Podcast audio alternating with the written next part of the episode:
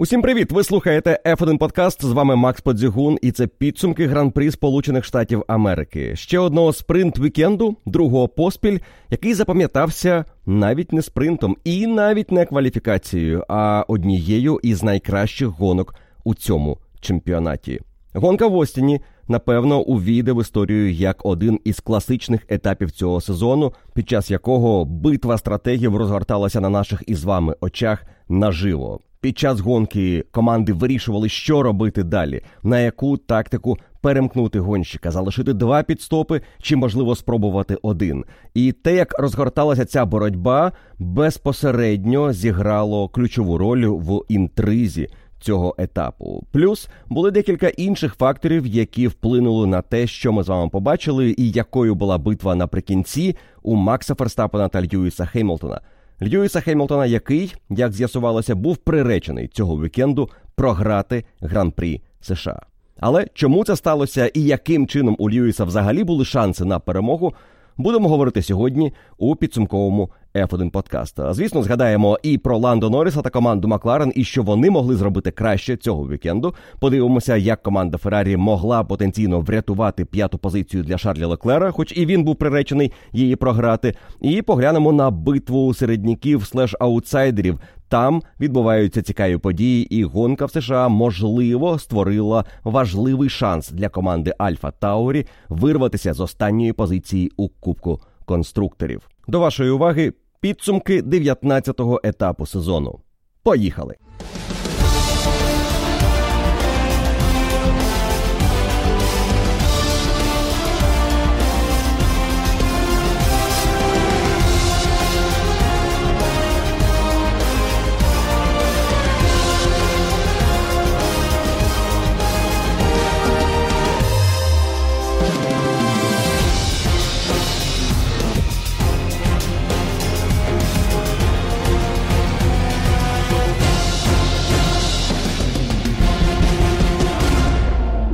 Можливо, найкращий спосіб розпочати цей подкаст це поговорити про те, під що я прокинувся в понеділок зранку, не очікуючи жодних сенсацій. А сенсація була наступною вночі.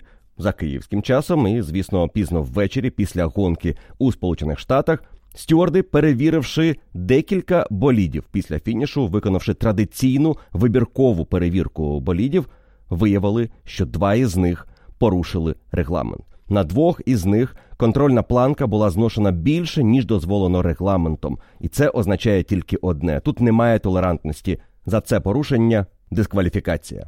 Команда Феррарі і команда Мерседес не змогли вгадати із налаштуваннями боліду для того, щоб уникнути надмірного зношення контрольної планки. Ця історія Дуже дивна, тому що команди зазвичай максимально ретельно ставляться до стану контрольної планки. Як ви вже зрозуміли, тут немає допусків за порушення у цій сфері технічного регламенту зношення контрольної планки йде лише одне покарання виключення із результатів. Саме тому команди намагаються під час вільних заїздів налаштувати болід так, щоб ця планка залишалася цілою і неушкодженою. Але зробити це непросто, і для того, щоб планка залишилася цілою, потрібно піти на певні компроміси у налаштуваннях. Взагалі, історія появи цієї контрольної планки повертає нас у 94-й рік. Після чорного вікенду в Імолі, коли загинули Айртон Сенна та Роланд Радценбергер, Формула 1 та Фіа почали радикально змінювати правила і стандарти безпеки. І тоді з'явилася дерев'яна контрольна планка, мета якої контролювати наскільки низько команди можуть опускати свої боліди, і відповідно яку швидкість ці боліди матимуть. Це була боротьба зі швидкістю в першу чергу. І з тих пір ця планка, яка, до речі, вже не є дерев'яною, це смола, заповнена склом. Вона контролює, наскільки болід може бути близький до асфальту, кліренс гоночного боліду. І після зміни регламенту у 22-му році Це питання знову почало бути актуальним, тому що боліди більше генерують притискної сили нижньою частиною, направляючою пластиною, зоною дифузора, і команди хочуть опускати їх якомога нижче. Пам'ятаєте, минулого року були історії про те, що деякі команди, можливо, вигадали цікаві кріплення контрольної планки, які дозволяли їй ніби втискатися всередину гоночного боліда, і від того можна було болід опускати нижче, тому що планка не стиралася в тих зонах, де фія її може контролювати. А для цього в самій планці є декілька дірок, куди технічні делегати ФІА можуть е, встромити інструмент для виміру товщини цієї планки. І її товщина має бути 10 мм плюс-мінус 1 мм. Тобто її можна зносити до 9 мм товщини, але не більше. І саме це порушили команди Мерседес та Феррарі на боліді Хеймлтона і Леклера. Ця планка була стерта більше.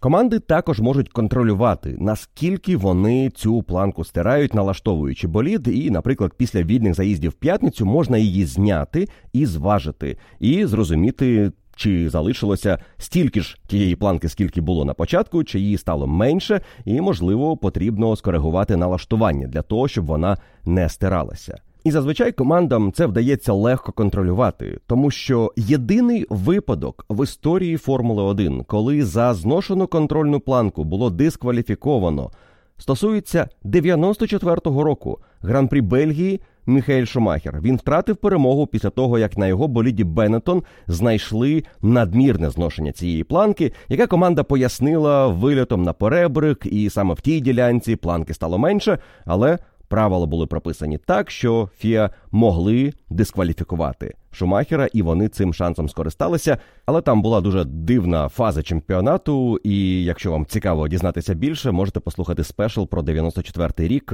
Він був досить скандальним і дуже дуже драматичним. Повертаючись до історії зношеної контрольної планки, був лише один випадок після того 94-го року, коли за це порушення могли дискваліфікувати гонщика. Таким був Ярно Труллі із команди Джордан на гран-прі США у 2001 році. Але тоді команді Джордан вдалося довести, що рішення приймалося із порушенням процедури. Фіа Стюарт не був присутній під час е, виконання виміру і фіксації порушення командою, тому їй повернули четверту позицію на фініші. Все з тих пір жодного іншого порушення стану контрольної планки і як наслідок дискваліфікації до гран-прі США 23-го року у Формулі 1 не було. Але не було цього не тільки тому, що команди дуже ретельно ставляться до стану планки і намагаються уникати її зношення, і роблять усе можливе, щоб налаштування були оптимальними. Це відбувається ще й тому, яким чином після гонки Фіа перевіряє боліди, тому що за правилами Фіа вони роблять це вибірково. Не усі боліди перевіряються після фінішу гонки. Фіа пояснює це тим, що немає можливості перевірити абсолютно усі боліди на усі норми технічного регламенту, і в правилах записано, що кожна команда бере на себе відповідальність за те, щоб її болід відповідав правилам. І вона розуміє, що під час вибіркової перевірки, якщо раптом з'ясують, що їхній болід не відповідає технічному регламенту, на них очікує дискваліфікація. І всі беруть на себе цей ризик і розуміють, що протягом вікенду, скажімо, після спринту або після гонки, їхній болід може потрапити на перевірку ФІА. І цю перевірку необхідно пройти. ФІА робить це вибірково, але традиційно лідери отримують трішки більше уваги після гонки, тому що це боліт, який вплинув на фінальний результат гонки. Це боліт переможця або боліт призера. І у ФІА є аргументи для того, щоб перевірити деякі боліди, скажімо, нині, після того як було введено певні датчики для фіксації коливань боліду, пам'ятаєте історію з плигання минулого року? Ці датчики вказують ФІА на те, наскільки серйозно стрибав болід однієї або іншої команди, і потенційно наскільки він міг зносити свою контрольну планку. А отже, його варто перевірити після фінішу. І саме тому ФІА по завершенні гран-прі США взяли на перевірку чотири боліди, які опинилися у першій шістці. Два із них повністю відповідали технічному регламенту, два його порушили. І ось цей момент викликає, мабуть, найбільше обурення і певну підозру в можливо, навіть халатності з боку Фіа або певній байдужості до результатів гран-прі, адже маючи 50-відсотковий показник порушень після цих перевірок, напевно, варто було зробити більше перевірок.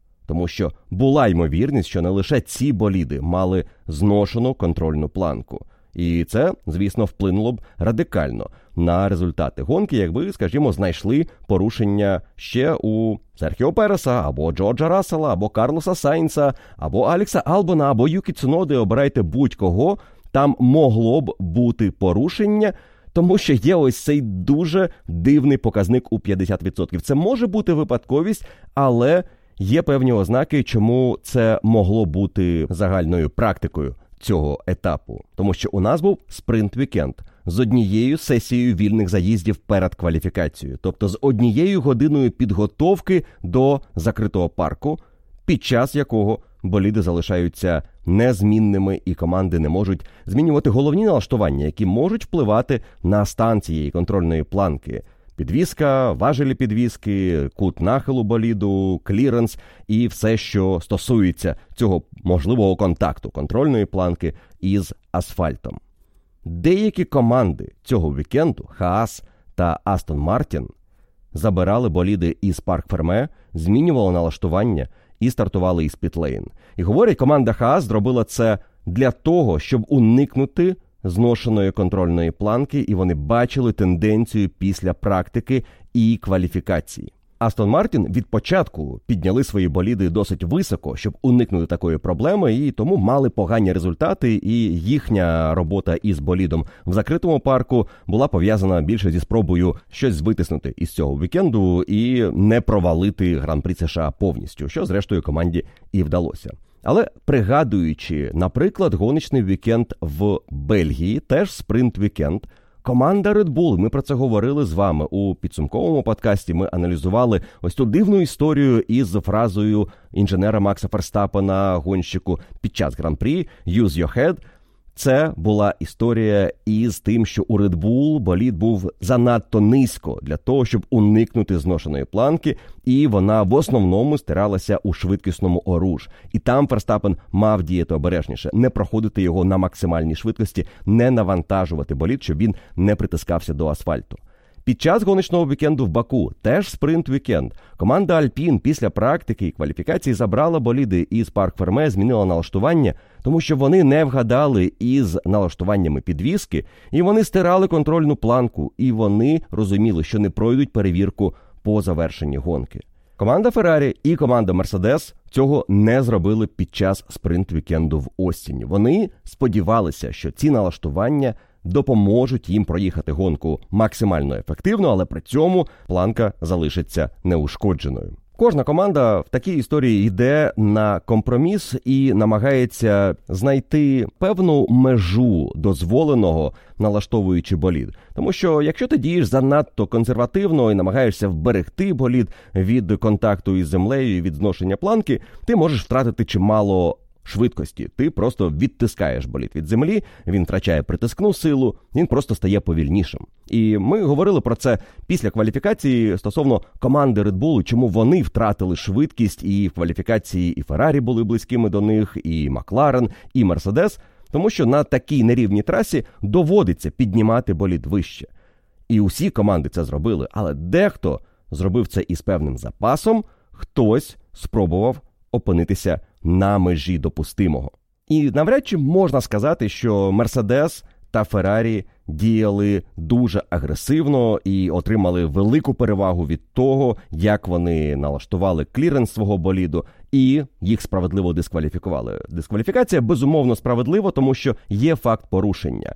Але швидше за все, через те, наскільки нерівна траса, наскільки важко прорахувати, де будуть ці нерівності, тому що на кожному гран-прі США з кожним роком вони змінюються. Навіть перекладали асфальт в деяких поворотах, і це все одно не врятувало пілотів від постійних стрибків на трасі, тому що Тут дуже м'які ґрунти, тут є перепади температур. Це все впливає на те, якою є траса. І гонщики після гран-прі відзначили, що вже зараз асфальт на Circuit of the Americas не відповідає стандартам Формули 1. І організаторам потрібно подумати про те, щоб перекласти його або на усій трасі, або на певних ключових ділянках, де пілоти найбільше відчувають ці нерівності.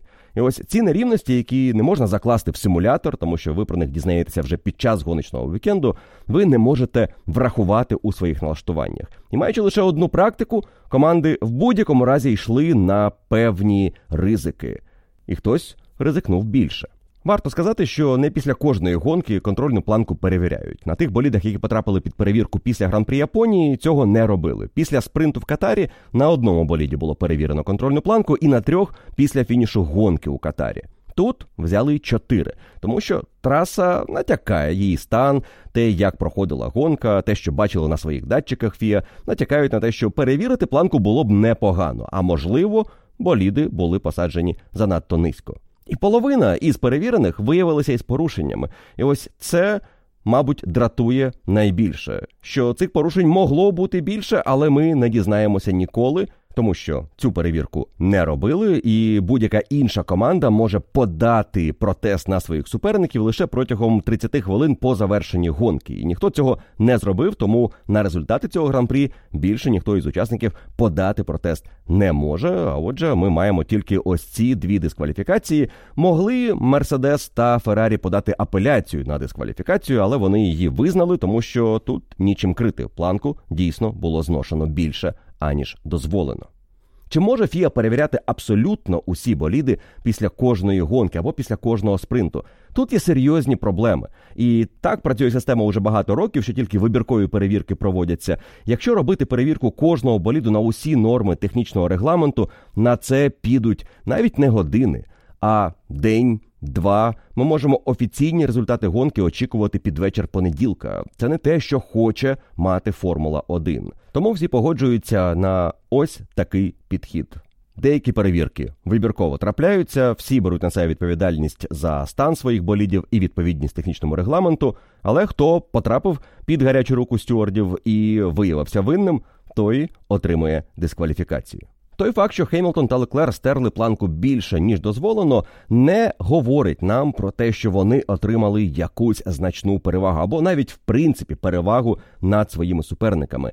Інакше така перевага була б надзвичайно цінною для будь-якої команди, яка регулярно не претендує на боротьбу, скажімо, за очки. Команда Вільямс або команда Альфа Таурі на кожному етапі намагалися грати у цю рулетку налаштовуючи болід максимально низько, стираючи контрольну планку і сподіваючись, що стюарди не перевірять їх. Ну, якщо перевірили, окей, дискваліфікація. А якщо не перевірили, ми вже в очках. Ні, переваги такої немає, і це не дає можливості раптом боротися за очки, боліду, який на ці очки не претендує. Фіа також бачить на своїх датчиках те, як активно болід торкається асфальту, і відповідно може побачити потенційного порушника.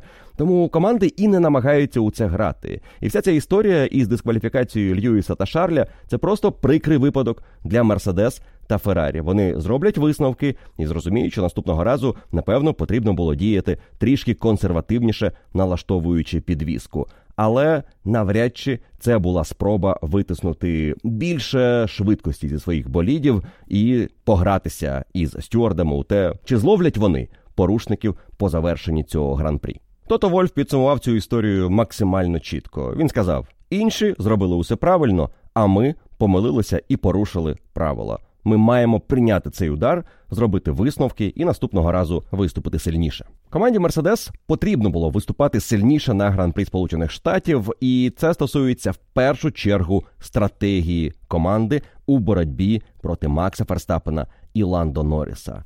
На цьому етапі, починаючи із п'ятниці, ми побачили, що у Red Bull немає тієї переваги, до якої ми звикли. Команда змушена була адаптувати свій болід під особливості треку і тому втратила частину притискної сили, що дає їй перевагу. І команда Red Bull на цьому підпустила суперників до себе, але спринт дав нам хибну уяву про темп Макса Ферстапена. Схоже, і сам Ферстапен повірив у те, що все буде настільки просто в гонці, адже після спринту говорив, як погано, що ми знаємо тепер про швидкість Red Bull і темп його суперників. І ми відкрили усі карти на гонку в неділю і вже знаємо, як будуть розвиватися події. Схоже, і суперники теж повірили у те, що Ферстапен буде непереможним на етапі, і знаючи, як складається цей сезон, важко їх в чомусь тут звинуватити. Але і Льюіс Хемілтон і Ландо Норріс перед стартом як один говорили, що про перемогу ми навіть і не мріємо. Ні, боротьба за подіум так, але Макс Ферстапен буде недосяжним. Макс Ферстапен був більше ніж досяжним під час гран-прі США. Історія спринту не повторилася, і в цьому особливість даної гонки, яка для нас розпочиналася із заниженими очікуваннями. Але потім, із розвитком подій, ми отримали справжній вир емоцій і розуміли, що на наших із вами очах відбувається битва топ-пілотів в топ-болідах та їхніх стратегів, які намагаються вгадати оптимальний план для того, щоб якомога швидше проїхати дистанцію гонки. І у цій боротьбі Ферстапен виглядав фаворитом навіть попри старт із шостої позиції. Але для Ферстапена гонка від початку пішла не за його сценарієм. Так він відіграв одну позицію на першому колі, але далі зовсім скоро у нього розпочалися проблеми із гальмами. Як скаже після гонки Хельмут Марко, вони замінили гальмівні колодки перед цим вікендом, і вони почали зношуватися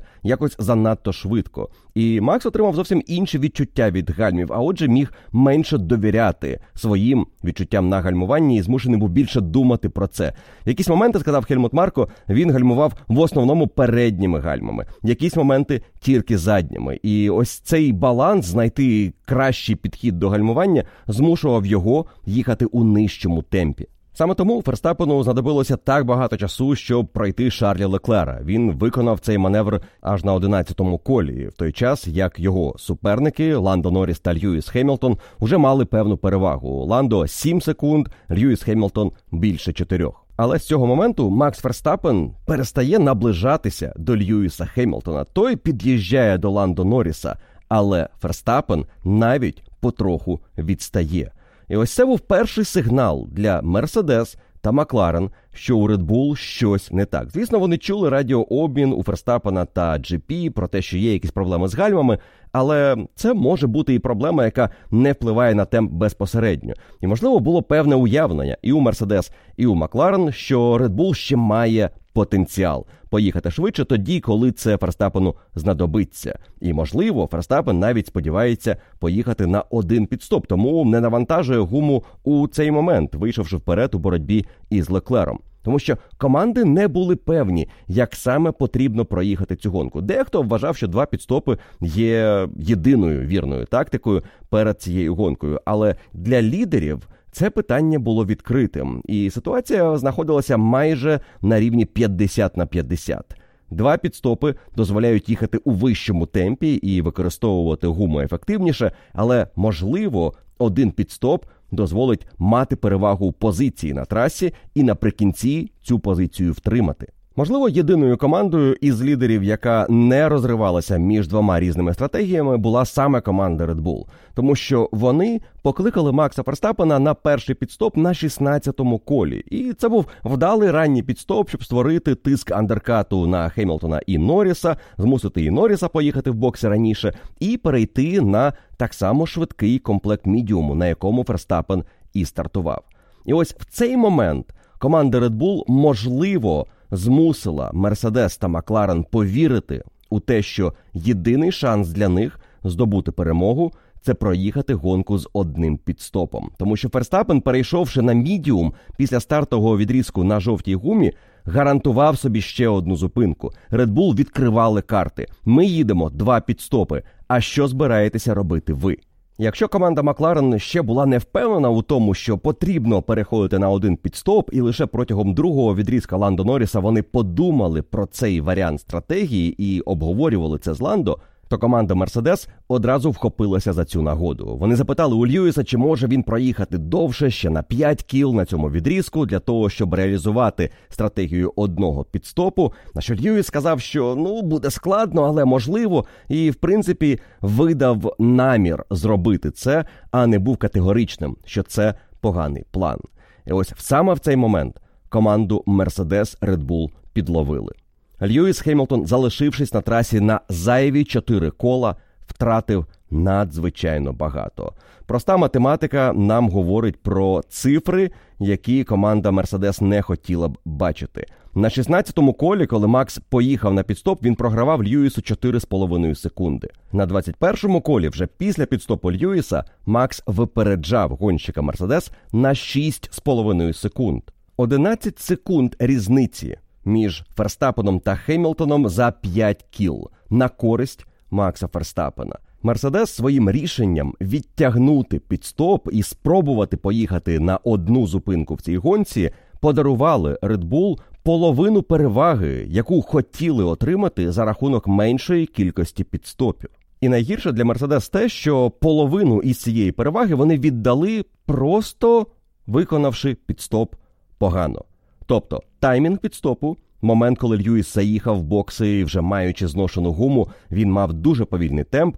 Коло перед пітстопом у Льюіса Хемілтона було на 9 десятих повільніше за Макса. Коло заїзду в бокси на секунду і 2 десятих повільніше.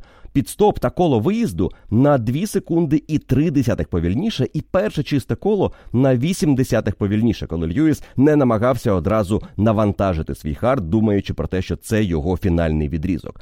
5 секунд та 2 десятих він віддав, тільки виконуючи цей перший підстоп. І для порівняння під час другого підстопу Льюіс Хеймлтон діяв набагато краще. Його коло перед підстопом було на 3 десяті швидше за коло Макса. Заїзд на 4 десяті повільніше, але підстоп та виїзд на півтори секунди краще, і перше коло на 8 десятих краще. Тобто на другому підстопі він у Макса виграв 2 секунди і 2 десятих. На першому програв 5 і 2 десятих. І якби не ось цей перший підстоп, і ці 5 подарованих секунд, навіть незважаючи на те, що сам факт підстопу, те, як він був відтягнутий, подарували Ферстапену загалом 11 секунд.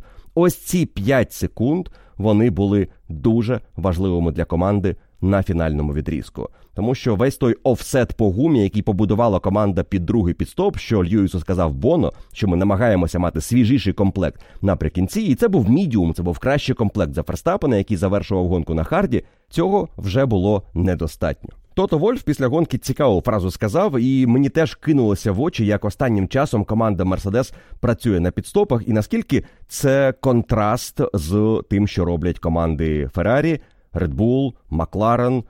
Макларен останнім часом одна із найшвидших бригад на підстопі. Red Bull стабільно одна з найкращих на підстопі. На гран-прі США у Феррарі були найкращі підстопи. У Мерседес регулярно досить посередні підстопи. І Тото Вольф сказав, що наша ментальність за останні 12 років була наступною: ми не маємо бути чемпіонами світу на підстопах. Ми повинні просто уникати повільних підстопів. Стабільно, посередньо, але хороші підстопи.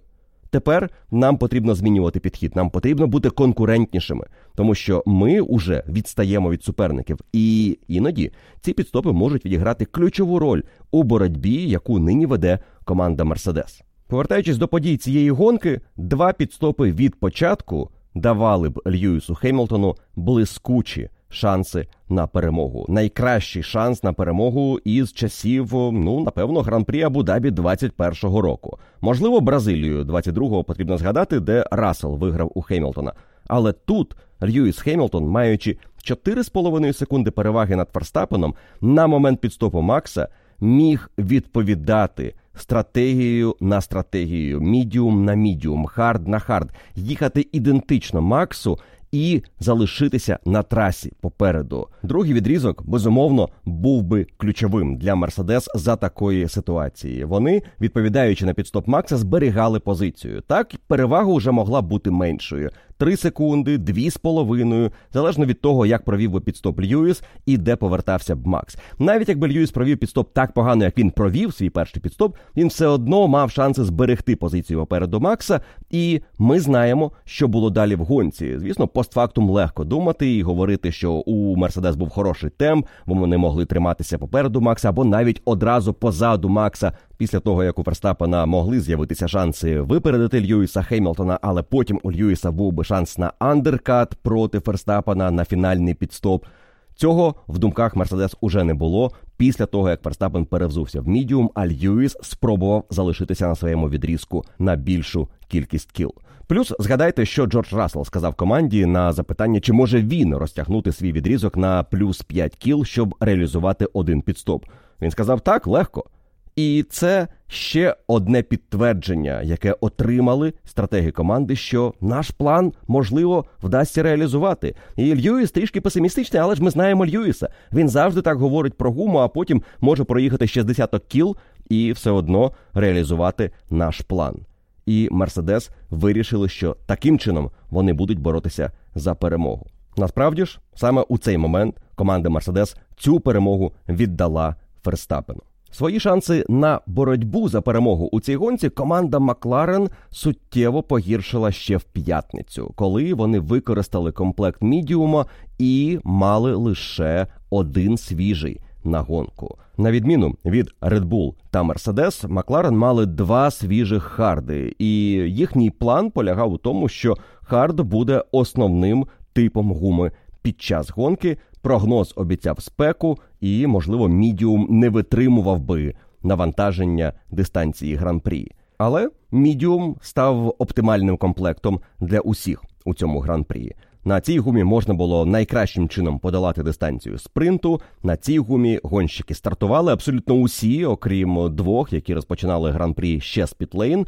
І цей комплект був найшвидшим, якщо порівнювати із темпом на харді. Ферстапен теж скаржився на хард наприкінці, сказав, що йому не сподобався цей комплект гуми, і мало кому він взагалі сподобався. Макларен проїхав на ньому два відрізки, і другий був найважчим для Ландо Норріса. Там він програв усю перевагу, яку здобув на першому відрізку. А початок гонки для Ландо був краще не вигадаєш. Він виграє старт у Шарлі Леклера. Він іде у відрив на перших колах, причому настільки стрімко починає відриватися від гонщика Феррарі, що він мав 2,5 секунди вже на третьому. Колі гонки. Далі, коли Льюіс Хемілтон випередить Шарлі Леклера, перевага у Ландо Норріса над гонщиком Мерседес буде 3 секунди та 3 десятих.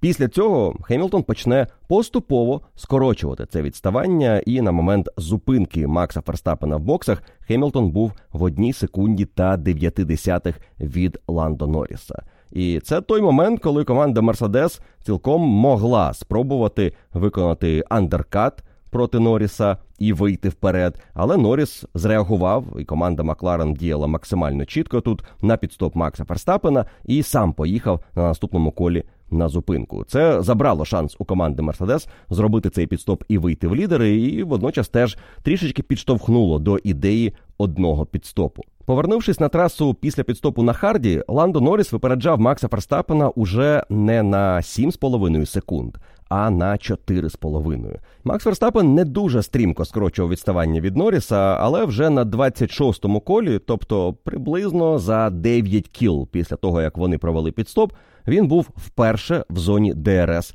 Ландо Норріса. За два кола на 28-му він виходить вперед. Ландо навіть не пручався. Він поступився позицією, думаючи про Льюіса Хемілтона, а не про Макса Ферстапена. Ферстапен мав ще один підстоп. Макларен в цей момент не думали про другу зупинку. Вони сподівалися проїхати гонку лише з одним підстопом і вірили у те, що Мерседес так само ідуть на цей план. Тому головне було для Норріса зберегти гуму для потенційної боротьби з Льюісом Хемілтоном, який у той момент був у майже семи секундах позаду. Ці сім секунд Льюіс Хемілтон відігравав довго, і атака на Ландо Норріса сталася ближче до кінця гонки на 49-му колі. Тобто із 28-го кола до 49-го, більше 20 кіл, Льюіс поступово скорочував відставання від Норріса. І головна атака на Ландо була уже після другого підстопу, коли Льюіс перейшов на мідіум, Ландо залишився на харді, і ось ця різниця в темпі була ключовою.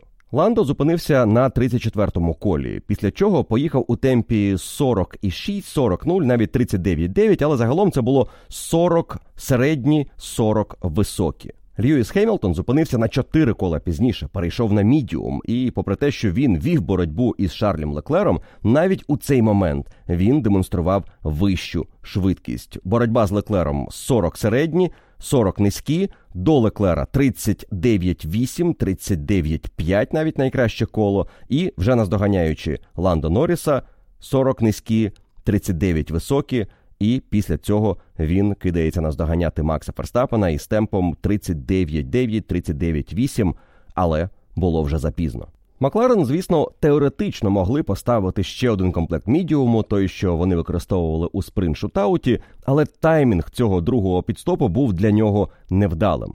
Макс Ферстапен почав від'їжджати від Ландо Норріса, і Норріс використав фактично останню нагоду створити тиск андеркату на Ферстапена і зробив підстоп на 34-му колі.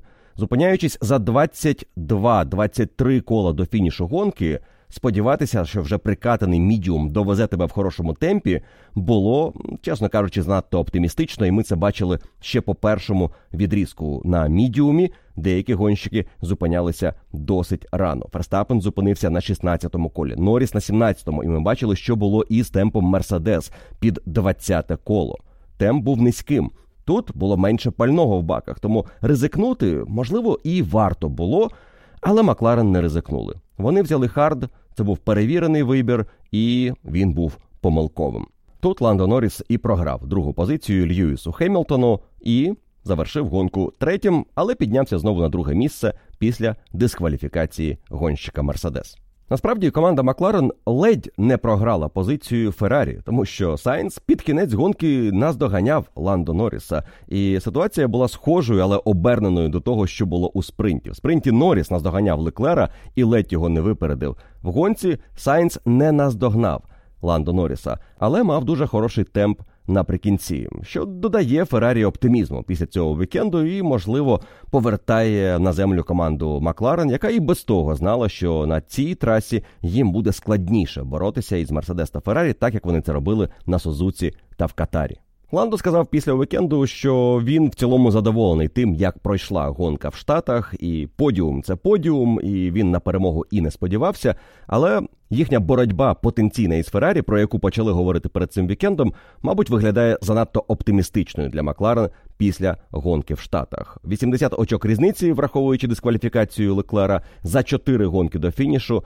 Це відіграти буде складно, особливо зважаючи на те, що у нас ще будуть траси, які трішки вирівнюють шанси Феррарі та Макларен. Я думаю, це має бути Бразилія. Ймовірно, це буде траса в Мексиці. І подивимося, як у нас команди виступатимуть на гран-прі Лас-Вегаса. Це абсолютно нова траса і велика таємниця для усіх команд. Щодо Скудерії Феррарі і їхньої гонки в осені, то все найкраще для команди сталося в п'ятницю ввечері і в суботу зранку під час кваліфікаційних битв за позиції на спринті і на старті гран-прі. Після цього було зрозуміло, що у команди буде проблема із темпом в порівнянні із Мерседес та Макларен. Це було помітно під час спринту. Ця історія, в принципі, підтвердилася і під час гонки. І саме тому досить дивним виглядає рішення команди піти на один підстоп із Шарлем Леклером, маючи найгіршу роботу із лідерів із гумою на мідіумі під час спринту. Подивившись на те, що на софті вони точно не будуть виступати цього вікенду, використавши Сайнса як тест пілота цієї гуми під час спринту, Феррарі все одно наважилася піти на один підстоп. Десь в районі боротьби Шарля Леклера із Льюісом Хемілтоном, коли Хемілтон його наздоганяв і проходив, команда подумала про перехід на два підстопи. На що Леклер сказав, що вже запізно це робити, хоч залишалося приблизно 14-13 кіл. І мова йшла про боротьбу із Серхіо Пересом, який його наздоганяв. І Сайнц, безумовно, теж був дуже швидким, тому що Карлос використовував стратегію двох підстопів більше вимушено, напевно, тому що на початку гонки він швидко зносив свій мідіум у боротьбі з суперниками і перейшов на наступний відрізок уже на 17-му колі. Тому для Карлоса Сайнца, який перейшов на мідіум, фінальний відрізок залишався на харді. Шарль Леклер мав свіжий комплект мідіуму для останнього відрізку, і його відповідь, що вже запізно, командою була підтримана, тому що вони бачили, що відставання від Переса буде в районі 12 секунд після підстопу, і потрібно буде відігравати десь по секунді з кола, щоб наздогнати Чеко і повернути місце у топ 5 Шанси на це були невисокими. Якщо подивитися на те, хто у нас використовував пізній підстоп і особливо переходив на мідіум, і який темп міг тримати, то навряд чи можна там знайти підтвердження тому, що це рішення було б правильним. Це рішення було б агресивнішим і можливо було б цікавішим для Леклера наприкінці гонки. Він виборовся за позицію, яку міг відіграти, а не намагався втримати позицію. Шансів на це у нього було небагато, і він цю позицію Сайнцу віддав на вказівку команди. Ну а потім програв і Серхіо Пересу, який розібрався із гонщиком Феррарі за чотири кола до фінішу. З іншого боку, варто сказати, що це була боротьба за потенційні очки, які команда могла відіграти. Також вона випереджала Джорджа Рассела, а у Феррарі саме битва із Мерседес іде за позицію у Кубку конструкторів, тобто вони зберігали позицію попереду Джорджа Рассела. І по-третє, цей підстоп Леклера дозволяв Феррарі претендувати на найшвидше коло в гонці. Але такою нагодою Скудерія не скористалася. Леклер був пригніченим після фінішу, сказавши команді по радіо, що я зробив усе можливе із цією стратегією, підкресливши, що стратегія була поганою. На що інженер вказав, що ну була хороша робота із гумою. На що Леклер відповів: це не має значення, тому що результат лайно. Ще й в п'ятницю у Леклера була проблема якась із зубами. Він був на знеболювальних в п'ятницю, в суботу. Сказав, що в неділю це не позначилося на його роботі за кермом, але він теж приймав знеболювальне перед стартом. Тож загалом якось воно все пішло шкереберть. Після п'ятниці ситуація виглядала значно оптимістичнішою. Йому навіть нагадали журналісти про те, що це вже десятий поул поспіль, який він не може реалізувати у перемогу. На що Леклер сказав: Давайте припинимо ось ці підрахунки. Я просто дуже добре відпрацював в суботу, і мені це вдається. А в неділю є певні причини, чому ми не можемо їхати швидше. Дуже цікаво, взагалі, чому команда Феррарі пішла на цю стратегію із одним підстопом Шарля Леклера. По-перше, коли Леклер уже програв позицію Ферстапену і був позаду Хемілтона і Норріса, четверта позиція на момент початку підстопів для лідерів. Він програвав 2 секунди. Ферстапену випереджав на 3 секунди Карлоса Сайнца, і у цей момент ніщо не заважало команді Феррарі діяти так, як це робить команда Red Bull зробити два пітстопи, мідіум, мідіум, потім хард наприкінці. І так, навряд чи вони сподівалися випередити Ферстапена, але вони могли б зберігати цю четверту позицію. Натомість вони спробували розтягнути перший відрізок із Леклером, і він поїхав на пітстоп на 23-му колі, на три кола пізніше за Льюіса Хемілтона. І Хемілтон в той момент уже ніби був на одному пітстопі, і команда Феррарі теж бачила, що відбувається попереду, і, мабуть, подумала, що окей, ми маємо ще кращу ситуацію по гумі до кінця, і можемо їхати тепер із однією зупинкою. Але сама команда Феррарі після гонки сказала, що цей один підстоп накладає певні обмеження на те, як вони можуть свою швидкість реалізувати. І Фредерік Васьор буквально після гонки розписав усе, що робить стратегію одного підстопа поганим рішенням. Басьор сказав, що із Шарлем, який був в 10 секундах попереду Карлоса після 12 кіл, ми прийняли рішення їхати на один підстоп. І це було погане рішення, це вже очевидно. Але перед стартом гонки не було зрозуміло, що краще один чи два підстопи. Але якщо врахувати, що виконуючи один підстоп, ти їдеш повільніше за гонщиків, які виконують два підстопи, вони тебе випереджають, і на кожному випередженні ти втрачаєш час. І якщо таких гонщиків, ну скажімо, чотири, і вони тебе двічі випереджають, ти втрачаєш близько 12 секунд у цьому трафіку. Це говорить про те, що перевага одного підстопу нівелюється більше ніж наполовину. Ти втрачаєш 12 секунд із 20, які ти сподіваєшся виграти за рахунок підстопу. Додайте фактор зношення гуми, і ви розумієте, що це дійсно дуже маргінальне рішення. Один пітстоп проти двох. І два пітстопи виглядають агресивнішими, але ти маєш певну свободу дії. Знову ж таки, якщо виникає якась проблема в гонці із появою сейфті-кару чи віртуального сейфті-кару, два пітстопи вигідніше, тому що ти можеш одразу зреагувати на цей швидкий пітстоп і отримати перевагу. Васьор підтвердив, що вже під час гонки вони перейшли із Сайнсом на два пітстопи, тому що Сайнс вів боротьбу із Максом, зносив гуму, і тому йому потрібно було змінювати комплект раніше. і Він не міг проїхати 23 кола, як Шарль Леклер. Але це рішення, вочевидь, було правильним, тому що наприкінці гонки Сайнс навіть претендував на подіум, який у підсумку і завоював після дискваліфікації Хемілтона. Після гонки П'єр Гаслі цікаву історію розповів про команду Феррарі і Леклера. Він сказав, що Леклер підійшов до нього перед стартом і запитав: А що, ви теж на один пітстоп ідете? На що Гаслі сказав: ні в якому разі. Ми думаємо тільки про два. І Леклер ніби як відповів: А, ну окей. І замислився.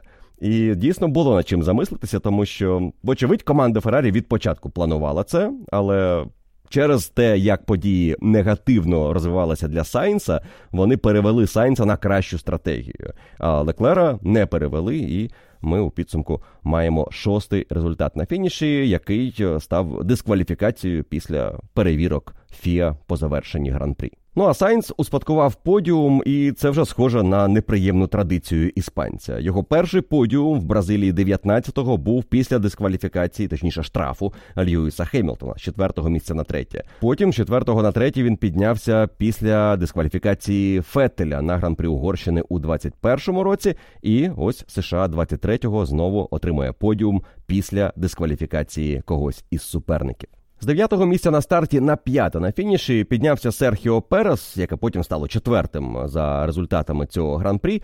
Але Чеко сказав, що в нього були проблеми з налаштуваннями. Вони не вгадали із командою в п'ятницю, тому потенціал цього боліду йому розкрити не вдалося. Плюс у них була можливість андеркатом пройти Сайнса. Причому він сказав команді, що двічі ми могли це зробити. Вони цього не зробили в районі 34-го кола. Команда залишила його на ще декілька кіл на трасі. Підстоп був на 37-му. Серхіо Перес повернувся на трасу позаду Карлоса Сайнса із відставанням у 5 секунд, скоротив його до 3,5, але потім на боротьбі з Леклером трішки втратив і загрози для Сайнса наприкінці гонки вже не становив. Звісно, вболівальники добряче підтримували Серхіо Переса і скандували Чеко-Чеко, коли на подіум виходив Ферстапен, освистували Ферстапена, коли він отримував кубок, освистували Ферстапена під час інтерв'ю. На що після гонки Ферстапен скаже, що ну мені в принципі байдуже. Я виграв кубок, і це найголовніше. На що йому сказали, що наступного вікенду цих вигуків буде ще більше, тому що там 100 тисяч вболівальників підтримуватимуть Переса. А Мак відповів: Кубок все одно дістанеться мені. Одна із найкрутіших історій цієї гонки із другої частини пелотону, де боротьба була майже за кожен клаптик траси, і де пелотон дуже дуже щільний. Це протистояння Вільямс проти Альфа Ромео та Астон Мартін проти усіх, хто був на їхньому шляху до топ десятки. І дивовижним чином команда Астон Мартін розвернула цей вікенд на 180 градусів. Вони катастрофічно слабко його розпочали. Вони вибули із першого сегменту кваліфікації в п'ятницю. Вони в суботу вже виглядали краще, але все одно було щось не так із цим болідом, і команда вирішила: давайте. Повернемо Фернандо Алонсо на стару версію боліду без оновлень, залишимо оновлення Ленсу Стролу, змінимо налаштування і стартуємо із Пітлейн, і подивимося, що з цього вийде. І дивлячись на статистику гонки команди Астон Мартін, не скажеш, що вони зробили щось дивовижне, видатне, якусь альтернативну стратегію придумали, яка дала їм шанс бути обома болідами у топ 10 наприкінці гонки до сходу Фернандо Алонсо. Алонсо зупинився на 19-му колі на перший підстоп, і потім на 42-му на другий. Це був найпізніший плановий другий підстоп у цьому гран-прі. Строл зупинився на перший пітстоп на 20-му колі, але він стартував на харді, і на другий на 40-му колі. Це був другий найпізніший пітстоп із планових двох у цьому гран-прі. Але Строл зробив щось дуже дуже правильно. Команда придумала для нього стратегію, яка виявилася, мабуть, найшвидшою у цьому гран-прі. І тільки той факт, що вони стартували з пітлейн, дозволив їм ризикнути стартувати на харді, тому що хард на першому відрізку, якщо ти розпочинаєш гонку із стартової позиції, десь близько до топ 10 або навіть у топ 10 це дуже поганий вибір, тому що повні баки, найгірша гума, гірше прогрівається. Ти на старті програєш позицію, ти суперникам програєш позиції, ти втрачаєш дуже багато. Коли ти стартуєш з Пітлейн, ти тільки відіграєш. І строл чимало відіграв за рахунок того, що він розпочав на харді. Він довго тримався останнім. Перші 5-6 кіл він був за Хюлькенбергом, який теж розпочав гонку на харді, і не особливо проривався вперед. Але для команди Астон Мартін можливості з'явилися з дев'ятого кола, коли розпочав серію пітстопів Чоу Гуан'ю. Альфа Ромео Таким чином спробували випередити Алекса Албона, на що Албон відповів пітстопом на 10-му колі. Пітстоп у Сарджанта був на 11-му колі. Ботас зупинився на 10-му колі, Магнуссен на 10-му. Одним словом, ціла група суперників пропустила вперед Ленса Строла та Фернандо Алонсо. І тут раптом на 12-му колі Алонсо 11-й, Строл 12-й. І коли вони поїхали на свої підстопи, вони вже навіть піднялися у топ-10. І ось тут для Ленса Строла відкрилася можливість поїхати на мідіумах, другий і третій відрізок. І темп у строла був по-справжньому хорошим. Порівнюючи його швидкість на другому і третьому відрізках із лідерами, ми бачимо, що Астон Мартін із оновленнями це непоганий болід. Строл зміг із нього витиснути хороший темп. Просте порівняння. Макс Ферстапен на другому відрізку знаходиться на мідіумі. Його темп, починаючи після підстопу, 40 високі, 41 низькі, 41 середні і 41 високі під кінець відрізку. У Ленса Строла початок відрізку на другому комплекті гуми мідіум, 42 низькі, 41 середні і 41 низькі наприкінці навіть краще наприкінці відрізку, аніж у Макса Ферстапена. Фінальний відрізок порівнюємо із Льюісом Хемілтоном, який був на мідіумі і був швидшим за Ферстапена. Ми це пам'ятаємо. Льюіс розпочав його на 39-му колі після підстопу і одразу поїхав 39 високі, потім 40 низькі, іноді 39 високі. І в принципі в цьому темпі 40-0. І близько цього завершував гонку. Лен Строл на 41-му колі розпочав свій відрізок на мідіумі, останній в гонці. 40 високі одне коло, потім 40 низькі, 39 високі, 40 низькі, 39 високі і завершував 40 середні, тобто трішки повільніше наприкінці але в цілому дуже схоже на те, що показувала команда Мерседес, і не набагато повільніше за те, що показував Макс Ферстапен. Там у кожного була своя битва, зрозуміло, але цей темп точно має додати надії команді Астон Мартін, що вони пережили цей спад і далі зможуть виступати краще. Стартові позиції безпосередньо вплинули на результат для Ленса Строла, але якби він був десь поблизу топ десятки і з таким темпом.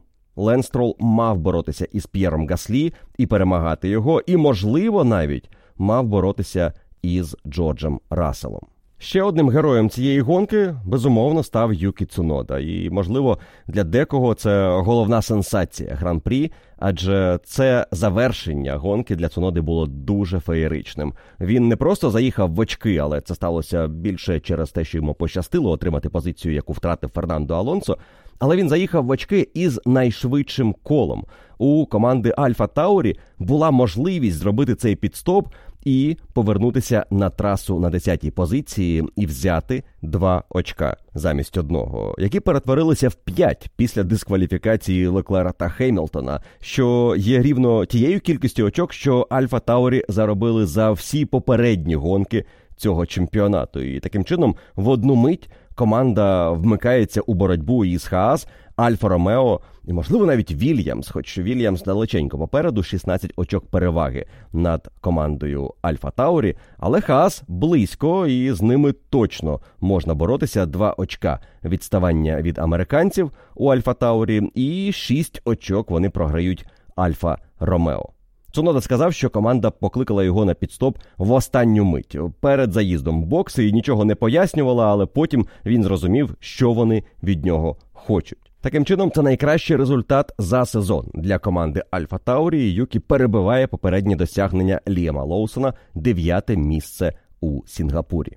Але Юкі напрацював на ці очки. Він тримався у топ-10 із четвертого кола гонки. Випадав тільки на момент підстопів і на одне коло, коли його пройшов Ленс Строл. Це сталося на 47-му колі. Юкі став 11-тим, але миттєво повернувся в десятку після проблем Фернандо Алонсо. І в цій десятці Юкі фінішував. В десятці у нас у підсумку фінішували і обидва гонщики Вільямс, що для них безумовно свято, особливо для Логана Сарджента. Нарешті очки для американського гонщика новачка цього сезону. Він є першим американцем, який фінішує в топ 10 у Формулі 1 із гонки в Монако 2007 року. Тоді дев'ятим завершив гонку Скотт Спід на Торо Россо, але очки давали за першу вісімку. Тож Скотт Спід очок за свою кар'єру не заробив. Відповідно, останнім американцем, який фінішував в очках, причому навіть на подіумі його остання гонка у Формулі 1, Майкл Андретті. Це було в Італії 93-го. Отже, 30 років тому востаннє американці завойовували очки у Формулі 1.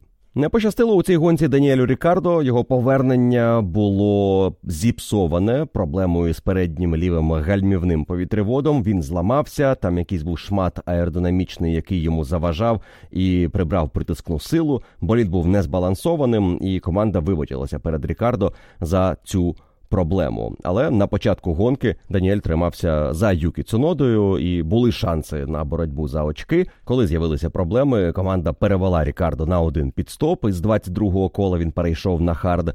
І наприкінці, коли вже мало що можна було втрачати, він перевзувся на soft. Це було 47-ме коло, і він спробував відіграти втрачене, але завершив гонку останнім. Команда Хаас нічого видатного із оновленим болідом не показала.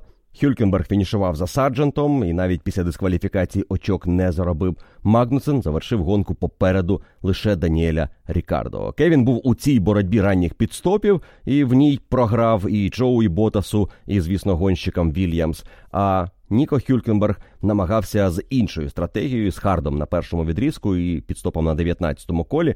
Потім на мідіумах доїжджати, але другий підстоп на мідіумі в нього був на 34-му колі, тоді коли і Цунода зупинявся, і досить довгим був фінальний відрізок також на мідіумі. По темпу Хаас як мінімум не мали очевидних проблем з гумою, тому можливо вони зробили крок вперед із цим оновленням, але безумовно цій команді знадобиться ще один або два вікенди, щоб остаточно розібратися із тим, що у них є. І наступний вікенд в Мексиці буде якраз для цього. Будуть практики, дві в п'ятницю, одна в суботу, і команда спробує зрозуміти, де саме приховується швидкість у цьому оновленні їхнього боліду. Отже, Макс Ферстапен завершує гоночний вікенд в Штатах із 50-ю перемогою за кар'єру. Він другий за швидкістю гонщик, який досяг 50 перемог. Тільки Шумахеру вдалося витратити менше гонок для такої цифри. Сам Макс сказав після гонки, що 50 звучить круто, але на фоні перемог Льюіса це ніби показники новачка. Ну і з таким підходом він точно намагатиметься і 103-ю перемогу здобути, і 104-ту. За скільки років він це зробить? Питання. Три роки тому у Макса було 9 перемог. Нині 50. Що буде за три роки? Під 100? Чи все ж суперники підтягнуться і зможуть скласти йому конкуренцію? Гонка в Остіні була саме такою, мабуть, найскладніша гонка для команди Red Bull, але попри усі проблеми із стартовою позицією, із гальмами, і з тим, як розвивалися події у цьому гран-прі, Ферстапен все одно зміг перемогти і Мерседес, і Макларен, і Феррарі. А наступний гоночний вікенд це уже Мексика. Мексика, яка ще у часи, коли Ферстапен і близько не домінував, була гоночним вікендом нідерландця. Траса, на якій він ледь не здобув свій поул, траса, на якій у нього вже є чотири перемоги. І цього вікенду, після усіх освистувань на подіумі в США, Ферстапен матиме достатньо мотивації, щоб знову бути найшвидшим.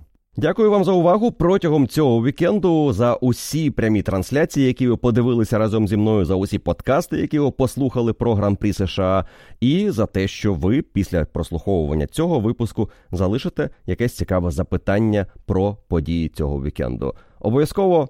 Одне запитання, один коментар. Лайкайте запитання інших учасників клубу, і це допоможе мені обрати найкраще запитання на випуск F1 Podcast Q&A, що буде у середу. Ну а потім у нас ще один вікенд. Одразу гран-прі Мексики, практику і передмову об'єднуємо. Поговоримо після цього про кваліфікацію. А в понеділок ввечері, рівно за тиждень, вже будемо говорити про те, як розвивалися події під час мексиканського гран-прі. Тож прощаюся з вами ненадовго до наступного випуску вашого улюбленого подкасту про Формулу 1.